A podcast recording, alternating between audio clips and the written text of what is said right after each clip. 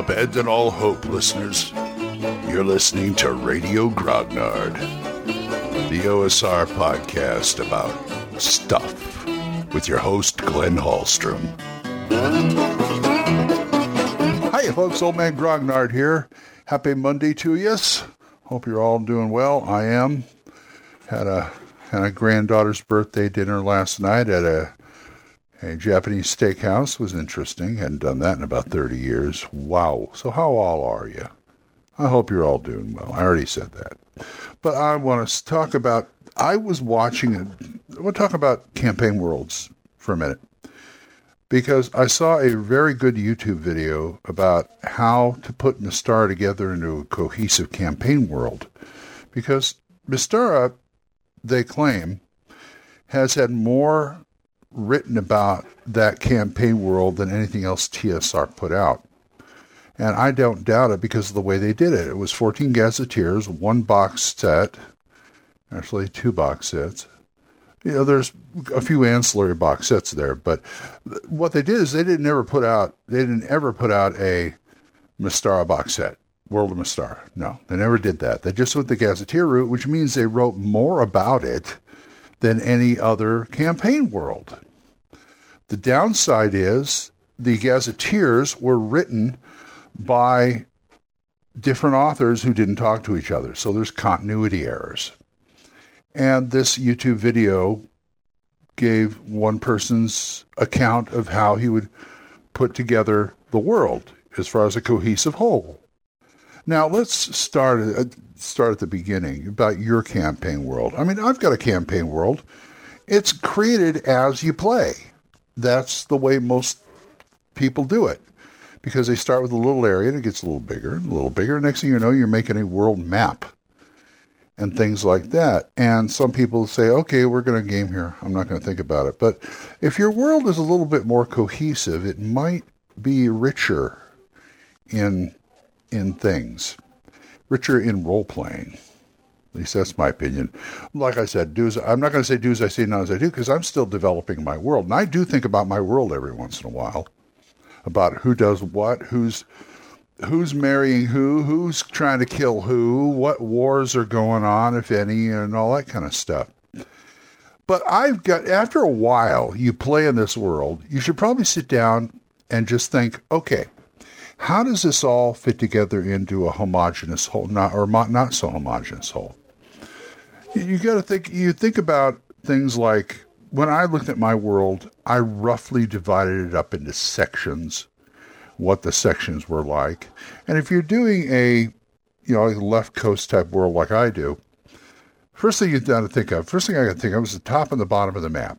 Because I'm assuming that in my world, the top of the map is going to be cold. I mean, you know, uh, getting near Canada cold. And near the I don't know, maybe the, the middle of it would be like warmer, or down at the bottom it could be right up against the uh, the, the, the the equator, which is always where the hottest places are. So you, first of all, you take that into account, the weather. So you think about that, and then you think about, okay, are we going to have nations or are we going to have like city states and wilderness in between them things? Places like the Forgotten Realms split the difference. So does Mystara to a certain extent. They split the difference by having both. They have places like Cormyr, which is a nation, but they also have city states like Waterdeep, Shadowdale, the Dales, which is a rough conglomeration of, I guess you can call it a nation. I don't know what else you would call it but they're not as organized as say Cormyr, where they have a king and they have a this guard and they have this that and they've got a, advisors and a council and all that kind of stuff. And then you have like Waterdeep, which is ruled by the lords of Waterdeep, and it's pretty much its own city state.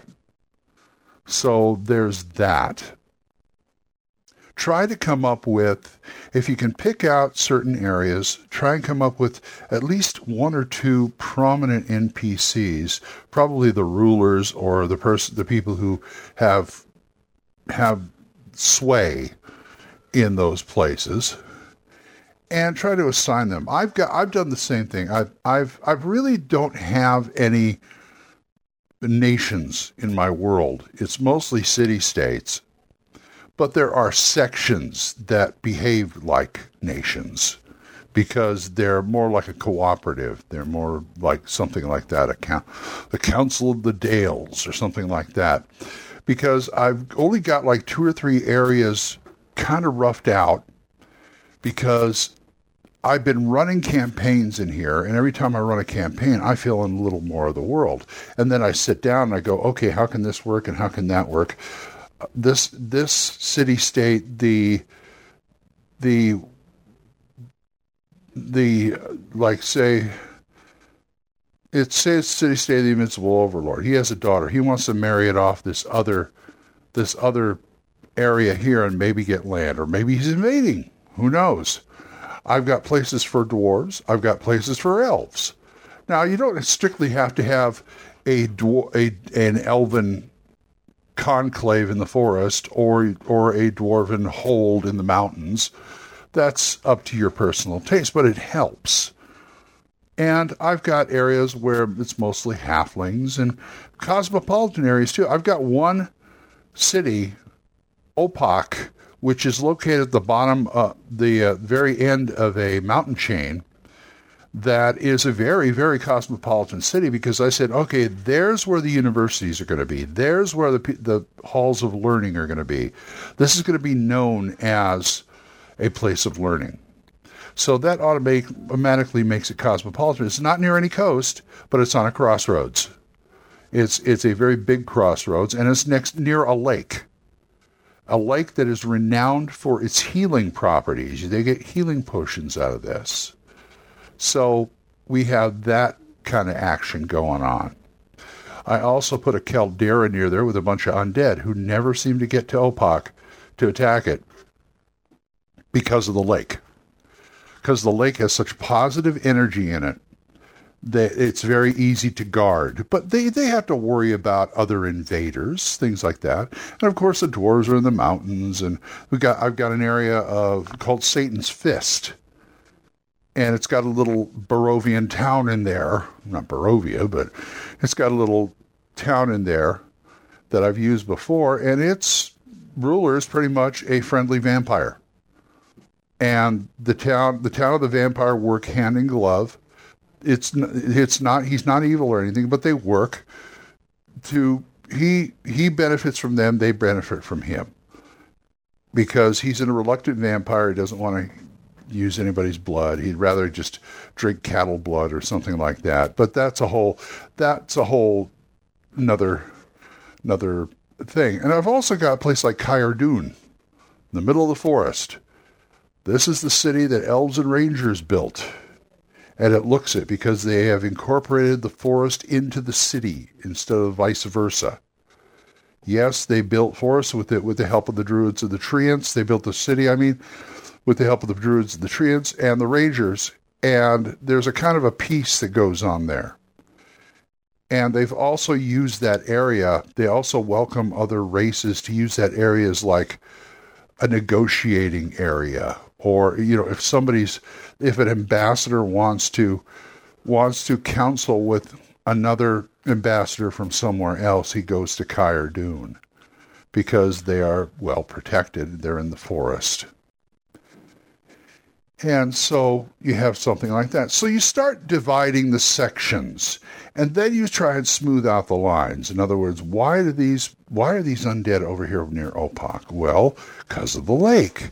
They could Opak can protect that side of the mountain. Well, what about the other side of the mountains? Well, there's mostly rolling hills. That's where that's where the, the halflings live. And well, suddenly somebody wanted somebody wanted to march through the halfling village to get there. They could. Okay, then you come up with something else and just you see how one area is like, and you see how another area is like, and how they could work together or not work together. So you have that. So this is the kind of things you should think of when you start doing your campaign world. How how the pieces fit together. That's the whole key. How do pieces fit together?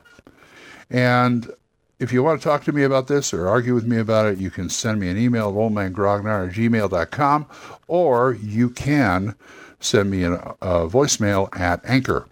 And we are monetized now, so as little as 99 cents a month. You too can be uh, a be supporting this program, and I would thank you. Thank you again, Jonathan and Oliver, for supporting me. You guys are great. So until I see you folks next time, keep the dice warm, and I'll talk to you later. Bye bye. Questions? Comments? Send them to oldmangrognard at gmail.com. We'll see you next time when Radio Grognard is on the air.